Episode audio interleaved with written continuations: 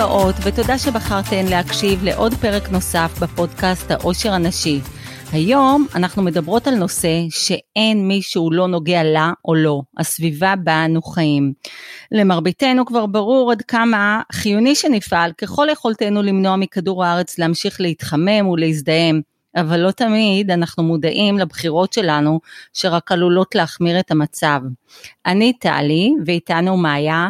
מאיה היי, מה שלומך? נהדר, מה שלומך? מצוין, וזה הזמן גם להציג את האורחת שלנו, עורכת דין תמי גנות רוזנשטרייך. היי תמי, מה שלומך? היי, hey, מצוין, ותודה שהזמנתן אותי. בכיף, תענוג שלנו, היי תמי. היי. תמי היא מנהלת מדיניות ואסטרטגיה בעמותת אדם טבע ודין, ומרכזת את תחום האקלים בארגון. השאלה הראשונה שתמיד מעניינת אותנו היא, מה הביא אותך, תמי, לעסוק בתחום הזה? ספרי לנו. אז הגעתי במקרה, חיפשתי מקום התמחות, חיפשתי מאוחר, אחרי שכולם כבר סגרו את כל ההתמחויות בכל המשרדים, אה, ולא רציתי להיות עורכת דין, זאת אומרת, חיפשתי מקום שבו אני אוכל לא להיות עורכת דין. אחרי שלמדת להיות עורכת דין. אחרי אוקיי. שלמדתי להיות עורכת דין, בדיוק. זה מוכר לי, מוכר. כן, האמת שזה מוכר להמון, זה, זה נושא לפודקאסט עצמאי לחלוטין, זה עורכות דין והתסכולים מהמקצוע, אבל, אבל כן, וחיפשתי מקום שבו אני אוכל להשתמש במה שלמדתי בכל זאת, אה, באמת בהבנה המשפטית כדי לעשות טוב, כדי לקדם משהו שאני מאמינה בו, והגעתי במקרה לתחום הסביבתי, לא הייתי פריקית של סביבה, לא, לא, אה, לא מעניין, יפה. הגעתי כי זה היה ארגון שהערכתי, ובעצם התחלתי לעבוד באמת כהתמחות לצורך ההתמחות, וטפח אחר טפח. התחלתי להבין עד כמה הנושא הזה הוא גם גדול והוא גם קטן, זאת אומרת הוא גם באמת המון תחומי ידע ונושאים והוא גם כל כך אישי. זה כל כך נוגע... זה, זה נושא שכל אחת יכולה להשפיע מביתה, ממכוניתה ומטיסתה, לא? זה, זה ממש ככה, זה נושא שהבחירות האישיות שלנו משפיעות, וגם שמשפיע המון על הבחירות האישיות שלנו. זאת אומרת, יש משהו בנושא הזה שחושף הרבה מהמערכות החברתיות והכלכליות הנסתרות מן העין. זאת אומרת, אלה שבעצם קובעות לנו הרבה מהקשיים ומה...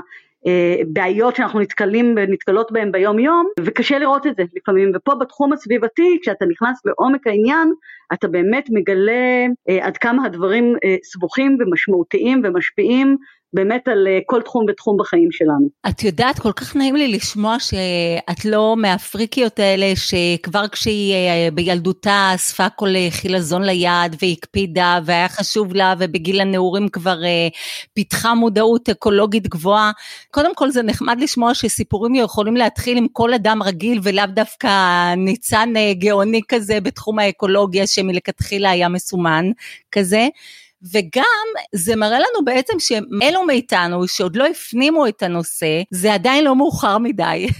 ולא רק שזה לא מאוחר מדי, אלא שאם תספרי לנו תכף איך זה נוגע לחיים שלנו כמעט בכל מימד, זה גם צריך להיות מאוד חשוב ומניע לפעולה אצל כל אחד ואחד מאיתנו ביומיום. אז מה את יכולה להגיד לאלו מאיתנו שפחות מחוברים, או שזה נשמע להם כמו נושא שנדון ברמות של אה, מעצמות, ו... והם ממשיכים להתנהל אה, כדרכם. כן, אז אה, אתן זוכרות את הספרים האלה שהיו, אולי עדיין יש, אה, של הזום אאוט? שבעצם רואים משהו ואז עושים זום אאוט ורואים יותר גדול ויותר גדול, זה כן. קצת ככה בתחום הסביבתי, זאת אומרת כשאנחנו עושים זום אין יש את הבחירות האישיות של כל אחת מאיתנו שבאמת משפיעות, משפיעות כשזה מצטבר זה משפיע המון, אנחנו כולנו יודעים את זה אפילו בלי לחשוב למשל בהקשר של בזבוז מים, זאת אומרת הרי ברור שהאמבטיה הספציפית האחת שאני עושה לא היא זאת שתחסל את אה, מאגרי המים של מדינת ישראל. אף על פי שזה נושא שעכשיו הוא פחות רלוונטי עקב ההתפלה.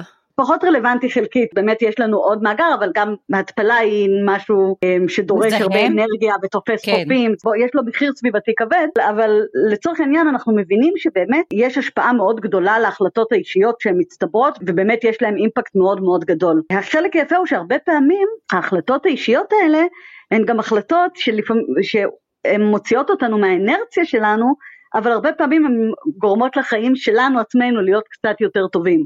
יש בהם משהו שהוא אה, אה, התייחסות בריאה יותר, להשתמש בכלים רב פעמיים ולא בפלסטיק, להרגיש שאתה מייצר פחות זבל, אתה מבזבז פחות כסף על חשמל למשל. לחלוטין, זה משפיע על עוד תחומים כפי שאמרת, וגם אפילו משפיע בצורה עקיפה על תחושת האושר, כי אני כבר נשמעת כמו איזה קלישאה, אבל אושר זה הנאה פלוס משמעות, וככל שאתה מרגיש יותר משמעות בחיים אה, שלך, כפי ש...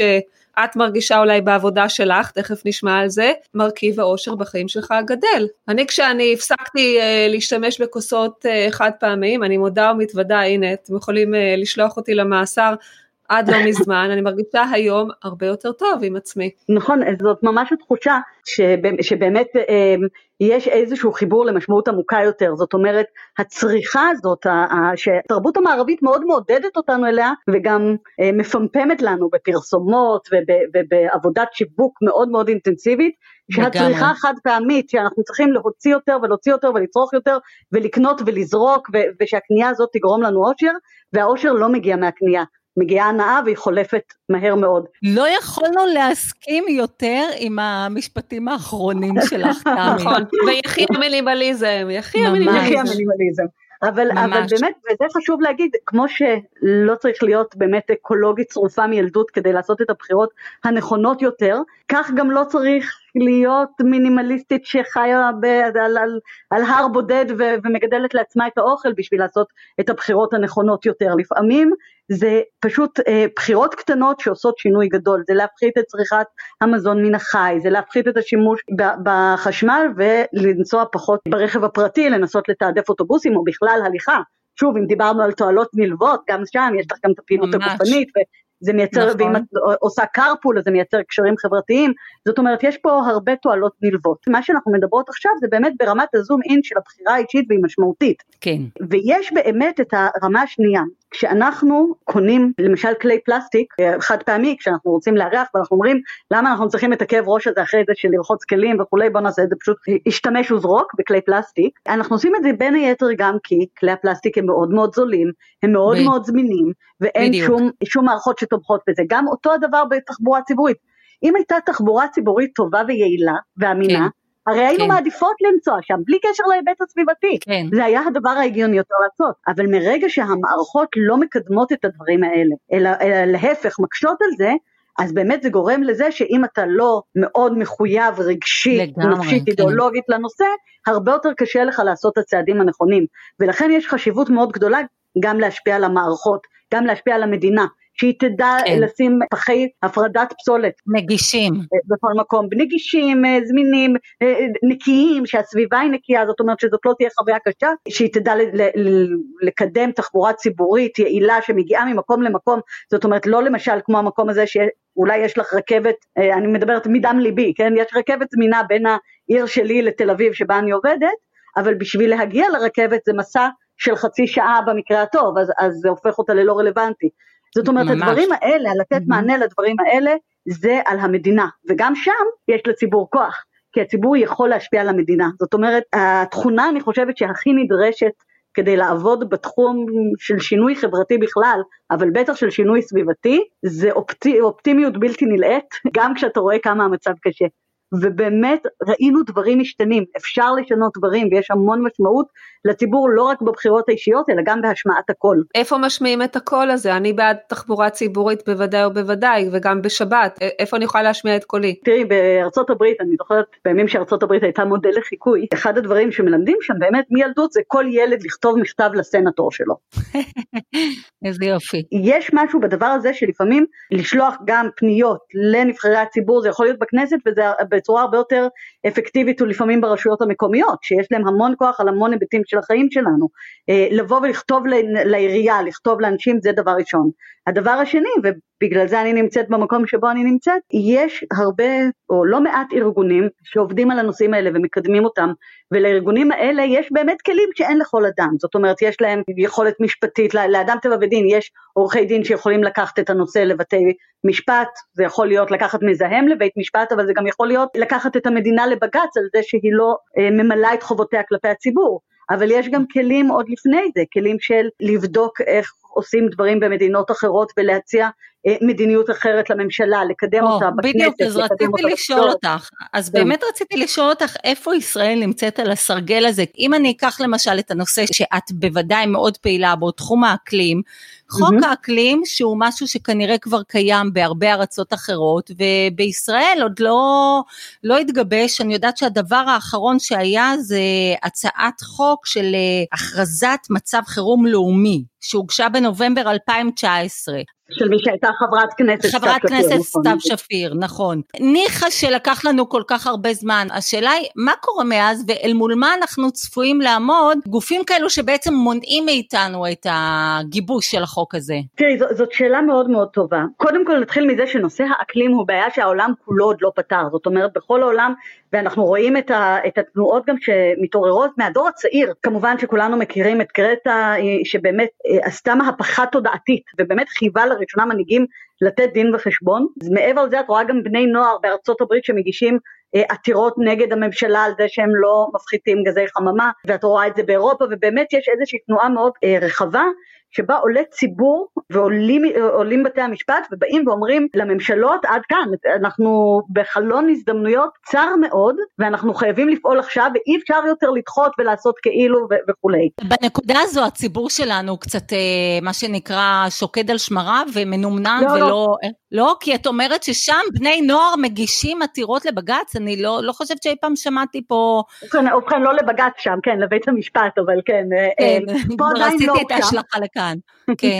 עדיין לא הוגשה, יוזמות לא פרטיות כאלה, השאלה שלי, יוזמות פרטיות כאלה, מעבר ליוזמות שלכם אה, כגוף, שיש כן. לו כבר אה, גב, אז יוזמות פרטיות כאלה בארץ הן מוגשות ברמה סבירה ביחס גם למה שקורה בחו"ל? אני חושבת שמצד הציבור בהחלט כן יש, יש התגייסות וראינו את זה בצעדות האקלים האחרונות וגם בארץ הייתה מחאת בני נוער והשבתת בתי ספר ובאמת אה, ארגונים, ארגוני נוער מאוד מאוד מאוד מחויבים לנושא ודורשים להשמיע את קולם ודורשים שיתחשבו בהם והם גם אה, מגיעים לקצת כדי להביע את דבריהם. אני חושבת שמה שיותר חמור אצלנו זה איזשהו ניתוק שיש בעצם בין הציבור לבין הנבחרים. זאת אומרת, אני כן חושבת כן. שכאן איזשהו פער שעליו עדיין לא, לא הצלחנו לגשר. שבאמת בממשלה, למרות שעכשיו יש ממשלה חדשה והשרה הנכנסת גילה גמליאל, גמליאל אמרה דברים כן. מאוד חשובים כשהיא נכנסה, שהראו על הכרה בעניין. עד עכשיו הממשלה לא ראתה בזה בכלל סוגיה אסטרטגית, עם אה, ממש איזושהי עצימת עיניים. עכשיו, אני, אני חשוב לי נורא להגיד משהו בהקשר של שינוי אקלים, כי הרבה פעמים אנחנו אומרים שינוי אקלים זה הבעיה של העולם, הרי מה זה משנה, מה, מה זה ישראל? ישראל היא פסיק בכלכלת העולם, כל עוד אה, סין וארצות הברית וברזיל והודו ממשיכות אה, לפלוט גזי חממה בצורה דרמטית, לא ישראל אה, הקטנה תשנה את שינוי האקלים. וגם לנו ולדובי הקוטב במזרח התיכון. אז זהו, את יודעת מה, זה בדיוק העניין, אז צריך להבין שני דברים. קודם כל, גם אם לכאורה, ושוב לכאורה, ישראל בפני עצמה, גם אם היא תפחית לאפס את פליטת גזי החממה, לא זה מה שישנה את המאזן העולמי, ישראל צפויה להיות מהמדינות שסובלות הכי מוקדם והכי קשה משינוי אקלים. או, באמת, זה למה? מספיק מרתיע, למה? כי אנחנו מדינה שנמצאת על סף מדבר, אנחנו נרגיש בצורה מאוד מאוד חזקה את הירידה במשקעים, ואת הירידה במשקעים הטובים, שוב אנחנו הרי מדברים תמיד על גשמי ברכה, כשהאקלים משתנה וכשההתחממות אה, ממשיכה, אז מה שקורה זה לא רק שיש פחות גשם, אלא שהגשם יורד במטחים כבדים כן, לאורך פחות ימים. ומה שקורה זה שבמקום שהמים האלה יחלחלו, אגב זה גם קשור לבינוי היתר שיש מאז ולשימוש היתר באדמה, אבל במקום שהמים יחלחלו למאגרי התהום ויהיו חלק מאותה מערכת של מים טבעיים ובריאים, המים האלה הופכים למטרד ולפעמים לסכנה של ממש, אנחנו ראינו... הצפות, נכון, בחורף האחרון לגמרי. הצפות ראינו אה, באמת גבו מחיר בנפש, מעבר למחיר כלכלי אדיר מערים כמו נהריה, תל אביב ועוד. זאת אומרת אנחנו רואים פה באמת פגיעה מאוד מאוד חז... חזקה. לפחות אבל חזונו של בן גוריון אה, יזכה להתגשם כי כל הארץ תהפוך לנגב ואז הנגב יהיה משם. אבל פחות פורחת, פחות פורחת. אה, חשוב להגיד גם מעבר לזה, איי החום העירוניים, זאת אומרת אנחנו במדינה שלנו הרוב הגדול של הציבור חי בערים, אחוז שצפוי לעלות עם השנים, ובערים החיים צפויים להיות מאוד מאוד קשים, כי כורתים יותר ויותר עצים לטובת פיתוח עוד ועוד כן. בניינים, כן. ובאמצע באיי האספלט נוצרים איי חום שיכולים להגיע גם ל-50 מעלות ויותר אה, בזמנים הקשים. אז, אז זה דבר כן, אבל uh, לצד העובדה הזאת, עיריית תל אביב היקרה החליטה לשמור על הבנייה הנמוכה בתל אביב בשביל הצביון המקסים, ומבחינה אקולוגית זה אסון נראה לי. Um, צריך לעשות את זה נכון, זאת אומרת צריך בנייה רוויה, אם כי גם המגדלים הגדולים הם בסופו של דבר גם יכולים להיות בעייתיים סביבתית. אני יכולה להגיד כן לזכות עיריית תל אביב, שהיא פרסמה ממש לאחרונה תוכנית מסודרת, והיא העירייה הראשונה בארץ שעשתה את זה. אה, תוכנית מסודרת להתמודדות ולשינוי האקלים ולהפחתת פליטת גזי החממה משטחה והיא כוללת גם יעד של אה, העלאת מספר העצים וחופת העצים העירונית אז אנחנו מתמודדים פה יש גם סימנים טובים. אבל הפתרון האמיתי הוא לא מגדלים לגובה ושמירת אה, שטחים ירוקים ומחלחלים זה לא הפתרון האולטימטיבי? אבל מגדלים לגובה מייצר לך הרבה תחבורה אם אין לך בעצם תחבורה ציבורית את מוציאה משם המון גם כלי רכב פרטיים ומגדילה את הזיהום. הרעיון הוא לייצר, לייצר בעצם מבנה משולב שבו יש בנייה רוויה עם שימוש מקסימלי של תשתיות קיימות, זאת אומרת להשתדל לא אה, להתפרס הלאה ולבנות עוד שכונות חדשות ועוד שכונות חדשות, אלא באמת לעבות ולחזק את מרכזי הערים, ויותר מזה, שמה שכן בונים יהיה בנוי בצורה כזאת של עירוב שימושים, שזה לא יהיה שכונות שינה, כי בעצם היום בונים עוד ועוד אה, כן. בניינים, שבעצם אתה יכול להיכנס לשם עם האוטו, ולצאת עם האוטו. רק עם האוטו, אם בדיוק. אם דיברנו על אושר, אגב, אם זה הנושא של הפודקאסט. האושר הנשי, האושר הנשי. פגיעה קשה, קשה מאוד באושר הנשי ובכלל, אגב, גם באושר, באושר הקשישי. תמי, את אה, הגדרת אה, שכונות שינה, בואי תגדירי למי שלא... שכונות שינה, זה בעצם השכונות, אנחנו רואים המון אה, בנייה כזאת בבנייה החדשה, זה שבונים שכונה שיש בה רק בניינים, בעצם זה מה שיש לה, בניינים וכבישים. זה אומר... שזה נקרא שכונה יוממית, נכון? יוממית הכוונה היא כן, שאת, שבשביל ללכת לעבודה, או לפעמים אפילו בשביל לקחת את הילדים לבית ספר או לגן, את חייבת לקחת את האוטו, לנסוע, כן. ולחזור, בדיוק, זה קומיוט כן. גם ליוממות. אני חושבת שאם יש דבר ש... משבר הקורונה הראה בצורה מאוד מאוד מאוד חזקה עכשיו, זה שכשיש כן. את הזמנים האלה שבהם אתה, גם אם אתה יכול לצאת מהבית, אבל אתה, אתה מרותק לשכונה שלך, אתה לא יכול להתרחק מהשכונה שלך, נורא נורא נורא מחפש. חשוב שהשכונה תהיה מקום שטוב לחיות בו. זאת אומרת נכון. שיה, שתהיה גינה קטנה, לא צריך פארקים עצומים בכל מקום, שתהיה את הגינה הקטנה ללכת עם הילדים, שיהיה את, את גן הילדים קרוב, קופת חולים, בית קפה, דואר, שירותים בסיסיים שיהיו ב, ב, באזור, שבעצם אה, שתהיה שכונה שחיים בה, מבלים בה, לומדים בה, ולא רק שכונה שבאים אליה כדי לישון בין ארבעה קירות. אבל מה קורה שרוצים לעשות עירוב שימושים? כל הדיירים אה, מתקוממים ולא רוצים לא ריח ולא זה ולא זה, ובסוף זה נהיה כזה דרדלה, לא ממש עירוב שימושים. לא רוצים גן, לא רוצים, אני... לא רוצים אה, בית קפה, לא רוצים מסעדה. כן, יש מקומות דווקא שמחפשים את ה, מה שנקרא העורק הפועם הזה של החיות, שיהיה אה, מקום שהוא נגיש אפשר לרדת אליו, חנויות ולאו דווקא קניון, שיהיה נכון. את הבית קפה הקטן השכונתי, ובטח ובטח שזה חוסך את הנסיעה ו, וכך גם אה, מונע את הזיהום. אני, אני חושבת שצריך לשנות את חוק התכנון והבנייה, שזה לא נכון. לא יהיה תלוי לגחמות ורצונות של תושבים, כי אף אחד לא רוצה לגור מעל מסעדה, ובסופו של דבר, ואף אחד לא רוצה לגור מעל גן ילדים, אבל בסופו של דבר הם יצאו נשכרים, כולל הקשישים כמובן. הרבה פעמים כדי לנקוט במדיניות הסביבתית הנכונה, אחד הדברים שהעירייה או המדינה צריכה להתמודד איתם זה הסברה לתושבים, כי לפעמים באמת אתה לא רואה את התמונה המלאה ואתה חושש ובצדק שבעצם אתה תהפוך לפח אשפה. אני יכולה לתת דוגמה מאוד מאוד חזקה של מסופי אוטובוסים, מסופים קטנים, אני לא מדברת על תחנות מרכזיות. יכול להיות שיש אנשים שרוצים מסעדה מתחת לבית ויש אנשים שלא רוצים, אף אחד היום לא רוצה מסוף אוטובוסים מתחת לבית שלו, כי יש כן. פחד מאוד מאוד גדול מזה. אבל בעצם אם אתה מעביר את אה, צי האוטובוסים בצורה אינטנסיבית, כמו שקורה היום בעולם, מעביר את זה לאוטובוסים חשמליים. אוטובוסים חשמליים אה, הם גם מזהמים הרבה פחות, הם לא מזהמים בעצם באופן ישיר, והם גם שקטים הרבה יותר.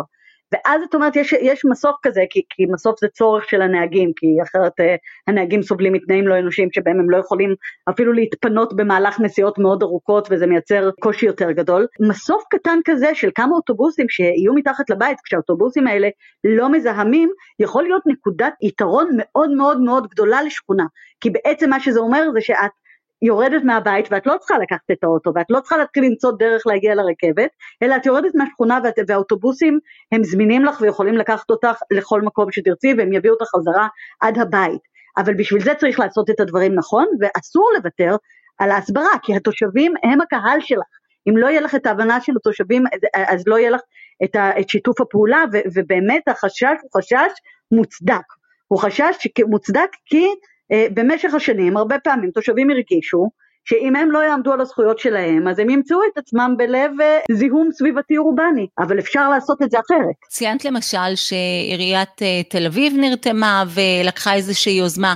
עד כמה היוזמה נתונה לרשויות המקומיות ועד כמה יש להן סמכות לאכוף, ל...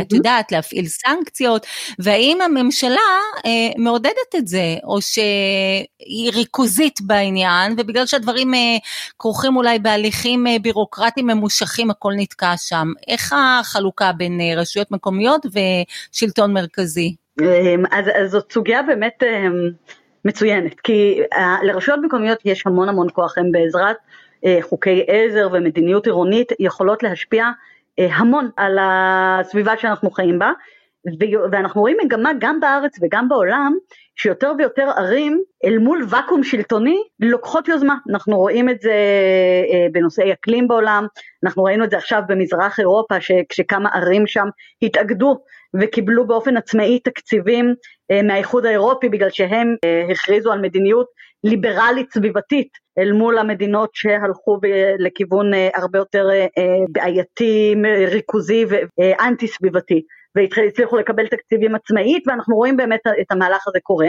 גם בארץ אנחנו רואים מהלכים כאלה קורים. ביוקנעם אני חושבת שקראתי שקיבלו גם כן מענקים אה, מחוץ לארץ לעידוד... אז אה... יש, יש היום יותר ויותר גם, גם לאיחוד האירופי, גם לאו"ם, באמת מנסים לקדם את זה דרך ערים. אני יכולה לתת שתי דוגמאות קטנות שבהן אנחנו רואים שאל מול חוסר עשייה ממשלתית יש ערים שהרימו את הכפפה, אחד מהם זה הנושא של הפלסטיק בחופים, שבעוד שהמדינה לא מקדמת אה, חקיקת פלסטיק, עדיין לא, אני מקווה שאנחנו נקדם בקרוב, אנחנו uh, כתבנו בעצם uh, חוק פלסטיק להגבלת השימוש בפלסטיק חד פעמי, כן? אבל אז המדינה לא עושה את זה ואנחנו רואים ערים שקבעו שאצלם לחוף שלהם לא ייכנס, לא ייכנסו כלי פלסטיק חד פעמי, יש את זה בהרצליה, יש את זה באילת, נכון, בתל אביב קבעו את זה, נכון, נכון. זאת אומרת אנחנו רואים את זה קורה יותר ויותר. נושא נוסף זה העצים, המדיניות הכללית במדינה לגבי עצים היא כזאת שמאוד מאוד קשה לך לדעת בכלל שעומדים אה, לכרות עץ שנמצא בקרבת מקום, מאוד קשה לך להתנגד, והתהליך הוא מאוד לא ידידותי לסביבה ובאמת יש גם אלינו המון פניות לגבי עצים. אגב עצים זאת גם אחת הדוגמאות שבהן אה, אפשר באמת לשנות, לעצור כריתה. אה, ברמה האישית של אדם שהוא יכול לפנות לעירייה ולהגיד אה, כאילו אני לא... כן, כן, מרגע שאת יודעת. שאמור להיכרת עץ בקרבת מקום. ואיך אני אמורה לדעת? איך אני אמורה לדעת? הרי בדרך כלל אני אדע על זה רק בדיעבד. וזאת בדיוק הנקודה. עלית בדיוק, בדיוק שמת את האצבע לנקודה הנכונה. היום כדי לדעת את זה את צריכה להיכנס עצמאית לאתר של פקיד היערות או של העירייה ולראות האם הוגשה בקשה לכריתת עצים באזור שלך, אין לך, ואף אחד לא עושה את זה. למה לא שמים שלט? אני סתם או. שואלת את עצמי, למה לא שמים שלט? כמו שיש לפעמים גרוטאה ברחוב ועומדים לפנות אותה, רכב ישן, אה, מודבקת מודעה שנמצאת שם למשך כך וכך אה, זמן, ואז אנשים בדיוק. עוברים ושבים מודעים. בדיוק, או כמו בתכנון. היום כל כריתה עוברת דרך פקיד היערות, כלומר פקיד היערות מח, מחייב עם העתקה mm-hmm. או כסף אה, למען נטייה חדשה, ולכן נכון, אבל, הדבר אבל הזה... העתקה ונטייה חדשה.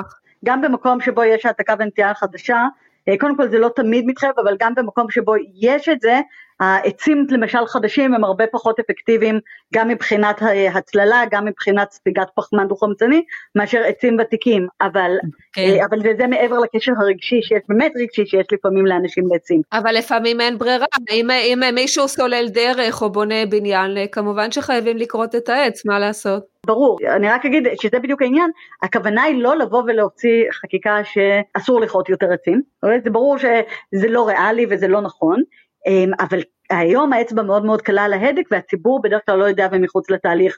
ולכן בדיוק כמו שאמרה טלי לגבי הנושא של השלט זה בדיוק, בדיוק אחד הצעדים שאנחנו מקדמים ביחד עם עיריות ויש עיריות כמו עיריית נהריה שאימצה את הצעת הנוהל שגיבשה אדם טבע ודין והם שמים באמת שלטים ליד עצים שעומדים להיחרט, שאומרים מתי זה, כמה עצים, מתי עומד להיחרט, איך אפשר להתנגד, בעצם משנה את כל התהליך. וואו. ואם כן, והערים יכולות ממש לעשות שינוי. עכשיו, איפה באמת בכל זאת צריך בסוף את הממשלה? בשני היבטים מרכזיים. ההיבט אחד הוא היבט תקציבי, זאת אומרת, כשנהריה סובלת הצפות כאלה מסיביות, אה, בגלל שינוי אקלים, זה קורה לא רק בגלל דברים שנמצאים בתחום הסמכות של נהריה, כן. זה עולה במעלה הנחל והריכוז והתשתיות, דברים שהם של המדינה, ולכן אי אפשר להשאיר את נהריה לבדה, לתקצב את זה, זה גם מייצר פערים מאוד גדולים בין רשויות חזקות כמו תל אביב שיכולות לקחת וליזום ולעשות תוכניות כאלה וכולי, לבין ערים בפרופיל סוציו-אקונומי נמוך יותר, במדד, במקום נמוך יותר במדד, שאין להם את הכלים לעשות את זה והן בקושי מצליחות להתמודד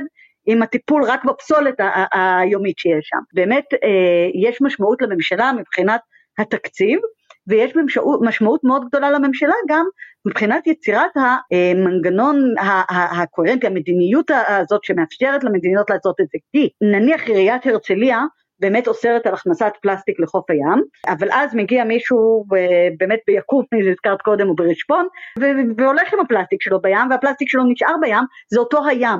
החופים, ההפרדה היא הפרדה שהאדם צייר גבולות על מפה, היא לא הפרדה אותה. כן. בדיוק, ולכן אם לא תהיה מדיניות כוללת שתביא לזה שיהיו הרבה פחות כלי פלסטיק בישראל והרבה יותר אחריות היצרנים לאסוף את הפלסטיק שכן יש, אז בעצם המאמצים העירוניים יהיו הרבה יותר קשים והרבה פחות אפקטיביים. וזה השיתוף הפעולה שנדרש בין לבין. מה בעצם הסיבה? הממשלה משתפנת אל מול אה, גופי הון? כשהיא לא מניעה אה, מהלכים חקיקתיים כדי ליצור את זה ברמה ארצית, או לא עזרה או לא קידמה לגבש אה, את אה, חוק האקלים, זה בגלל שבסופו של דבר זה אמור להטיל מגבלות על כל מיני גופים שבסך אה, הכל אה, רוצים להגדיל את ההון שלהם, גם אם תוך כדי אה, נוצר זיהום גבוה יותר. זה העניין? אז תראי, קודם כל אני מאוד מקווה ש, שבקרוב יהיה חוק אקלים, אנחנו מגבשים אה, הצעת חוק אקלים לישראל שבאמת נסמכת על מה שקורה בעולם, ואני מקווה שנ... נצליח להביא לשינוי. התשובה היא כפולה. קודם כל כן את צודקת יש המון אינטרסים כלכליים כבדי משקל במיוחד במשק ריכוזי כמו שלנו שגם אם אנחנו לא מצביעים על שחיתויות ממש למרות שיש טענות גם לזה לפעמים אבל גם אם לא מצביעים ממש על שחיתות או על מעשה לא חוקי מדובר כאן על גורמים עם הרבה מאוד כסף עם הרבה מאוד עניין בתחומים האלה ושיש להם ידע ויכולת לנווט בתוך המערכות המאוד מאוד מסובכות האלה זאת אומרת הם הרבה יותר יודעים למצוא את הדרך אה, באמצעות לובי או דברים אחרים להגיע לס... השר ולדבר, ללחוש על אוזנו, להביא את חוות הדעת ולהסביר כלאחר יד, להיות בתוך הבנקים, אנחנו רואים את הדברים האלה לא רק בתחום הסביבתי, באמת אנחנו ראינו את זה בבנקאות ובכל המגזר הפיננסי, אז הדבר הזה קיים, אבל אני חושבת שהתופעה היותר חמורה, זה, זה לא רק הקונספירציות האלה, אלא כמעט הייתי קוראת לזה איזושהי אנרציה בירוקרטית. זאת אומרת, זה מערכות שהן מאוד מאוד בירוקרטיות, באמת יושב כל... זה נורא מתסכל לשמוע את זה.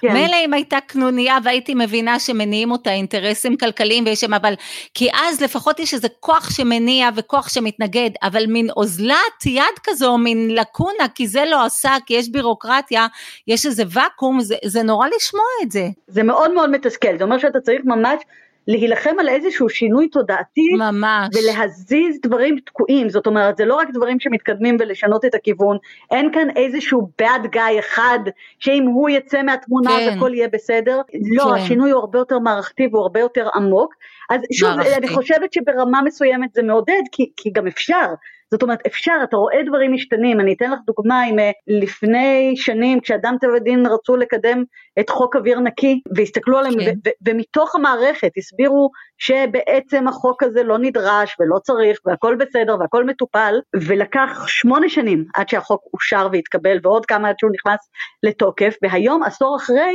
אנחנו רואים שהוא חסך למשק עשרות מיליארדים בכסף עוד לפני שאנחנו מדברים על זיהום האוויר שירד וכל הדברים האחרים. תגידי לנו כמה מילים על החוק אוויר נקי אני למשל לא ידעתי שקיים כזה חוק. חוק אוויר נקי הוא בעצם חוק שמאפשר ונותן הרבה כוח למשרד להגנת הסביבה ואחריות וסמכות להפחית את זיהום האוויר במדינת ישראל. זיהום האוויר הורג, אנחנו יודעים את זה, זה, זה אלפי אנשים בשנה מתים מוות מוקדם בגלל אה, זיהום אוויר, יותר מזה.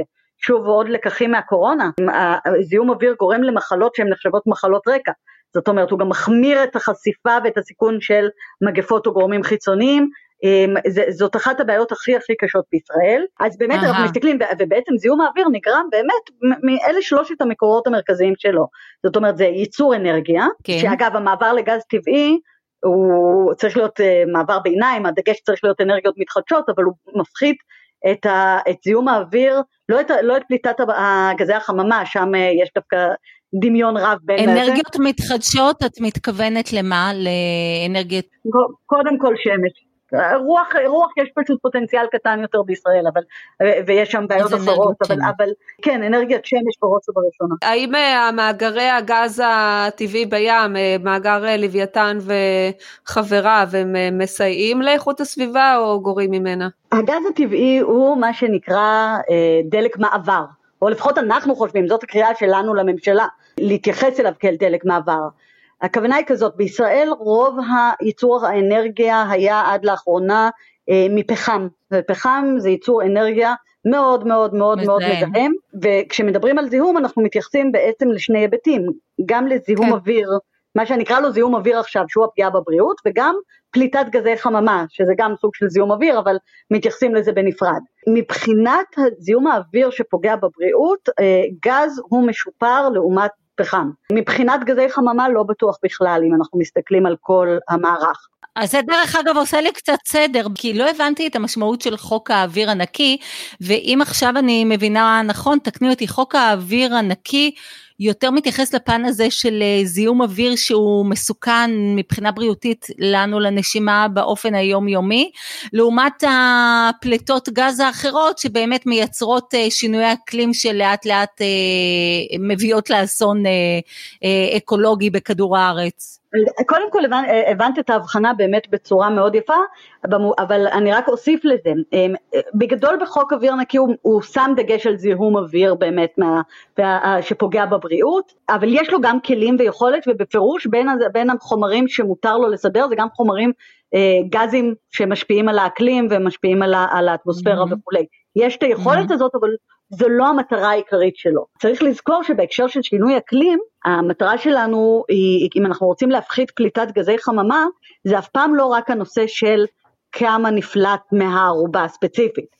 אלא כן, מדובר על להעביר לתחבורה ציבורית ולא במקום תחבורה פרטית, נכון. ומדובר על אה, שימושי קרקע כמו שדיברנו, פחות אה, אספלט כן. ומלט ויותר ירוק וחלחול.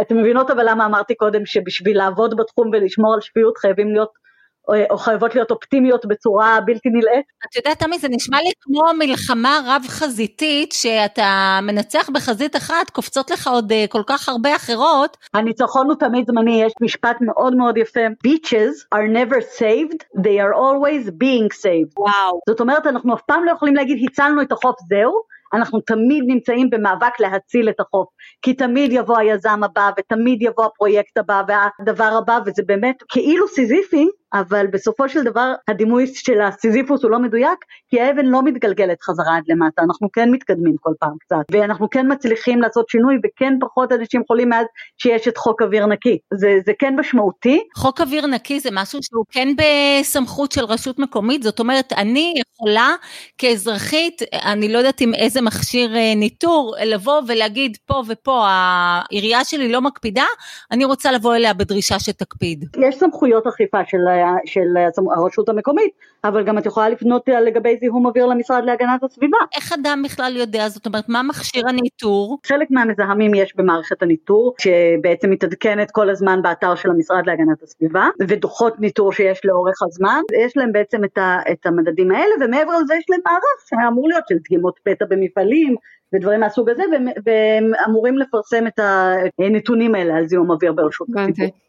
אה, אבל מה שחשוב זה שהחוק באמת יצר איזושהי מערכת שבה זיהום אוויר סוף סוף מוסדר, המפעלים הגדולים חייבים לקבל היתר פליטה שיחייב אותם לעמוד בטכנו, בטכנולוגיות הטובות ביותר ויש תהליך מוסדר ו- ואחראי לנושא הזה.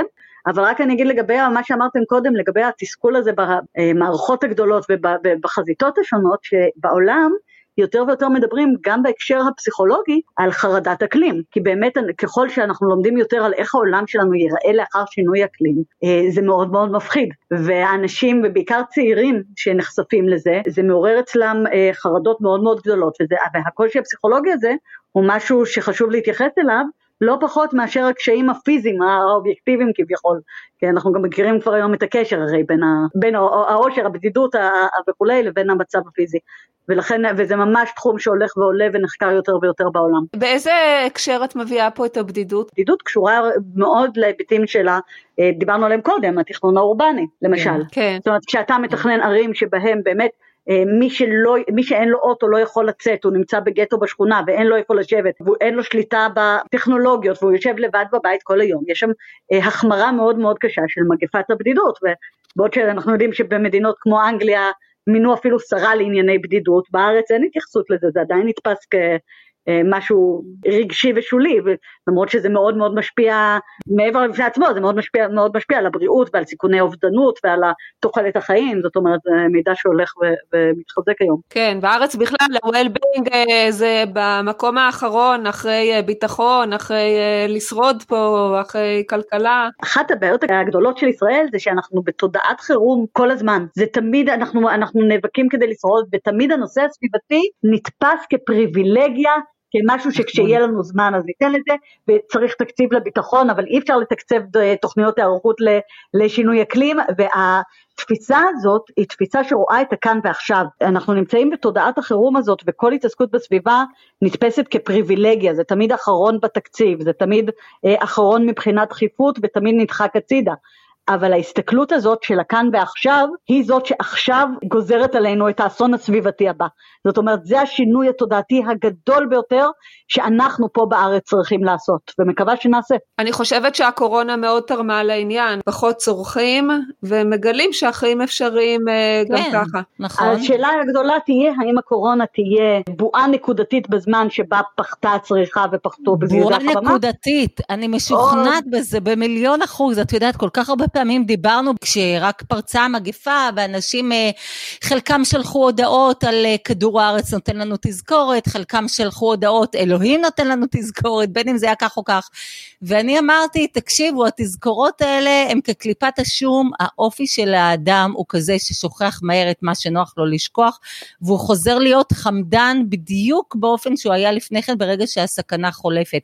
ו- ואני רואה לזה עדות אה, ממש חיה ופעילה לנגד עיניי. עכשיו לאט לאט כשהוסרו ההגבלות ו- ורואים את האנשים חזרה מסתערים על חנויות, מסתובבים בקניונים עם אה, כל הקניות שלהם.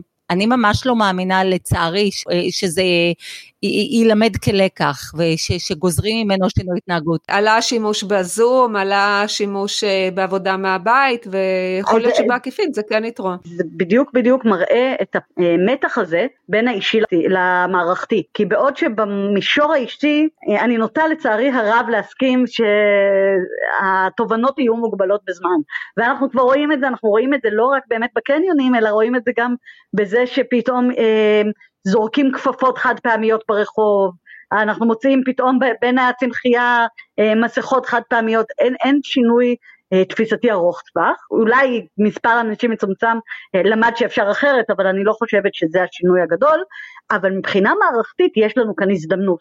זאת אומרת, עכשיו כשהמשק הולך להיחלץ, הולכים להשקיע הרבה כספים בחילוץ המשק, אפשר להשקיע את הכספים האלה בחילוץ המשק לטובת משק בריא וחסון יותר בעתיד.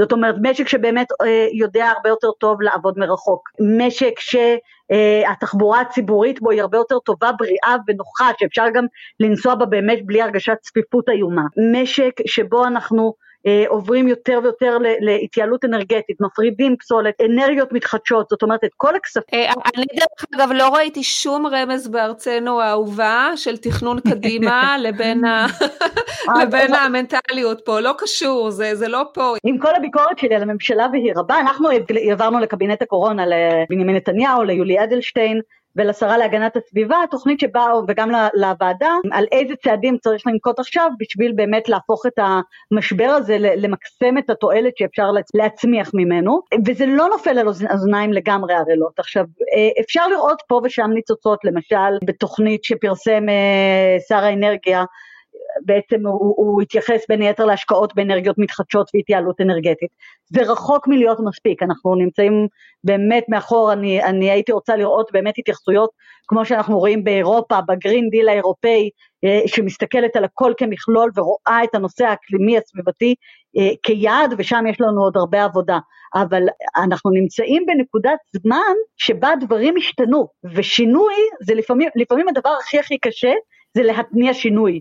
ולקבוע את הכיוון של השינוי זה כבר אה, זה כבר אפשר בקלות רבה יותר, אז אני מקווה שנצליח לעשות את זה כאן. תמיד יש איזושהי אה, נטייה לייחס לנשים רגישות עם אה, תודעה מפותחת יותר אולי, או לסביבה, או לזכויות המוחלש, או כאלה. אני עוד שמה את זה בסימן שאלה, כן? אני לא בטוחה אם אני לא הולכת על כן. משהו סטיגמטי. אה, יכול להיות שההופכי שלו הוא שדווקא בין גברים לנשים ברמה האישית לגמרי, נשים מזהמות כן. יותר משום שהן צרכניות גדולות יותר? אני, האמת היא אין לי שום מידע על ה... על ה... פערים הצרכניים, זה גם השאלה של מה צורכים. אבל אולי כן נדבר קצת על צרכנות, כי אנחנו העם הנשי, יש לו הרבה יתרונות, אבל העיניים, בוא נאמר, המוחנו מתערפל, איננו מסתנוורות, ויש לנו רעד בברכיים שאנחנו רואים איזה מבצע. אז קודם כל אני, אני יוצאת נגד התפיסה הזאת. זה לא כל הנשים, זה לא כל הנשים, בדיוק כמו שזה לא כל הגברים, אבל אני חושבת שהצריכה היא מחלה מערבית, גם אם היא לא מחלה נשית. כן, אני שמחה שאת אומרת את זה. אנחנו לא רוצות לשאת בנטל הזה של הצרכניות. ושוב אני אקח את זה מהמקום רגע של הבחירה האישית, גם לרמה המערכתית. הרבה פעמים מוכרים לנו, ובאמת הרבה פעמים אה, קל היד של המפרסמים הוא נשים, של למכור לנו את העוד מוצר ועוד את הקרם החדש והבגד החדש וה, ו, ומוכרים לנו אה, המון אוכל ואחרי זה מוכרים לנו המון גלולות הרזייה, זאת אומרת המערך הזה שבו אנחנו נמצאים כל הזמן, העיקר שנשלם על משהו ונקנה.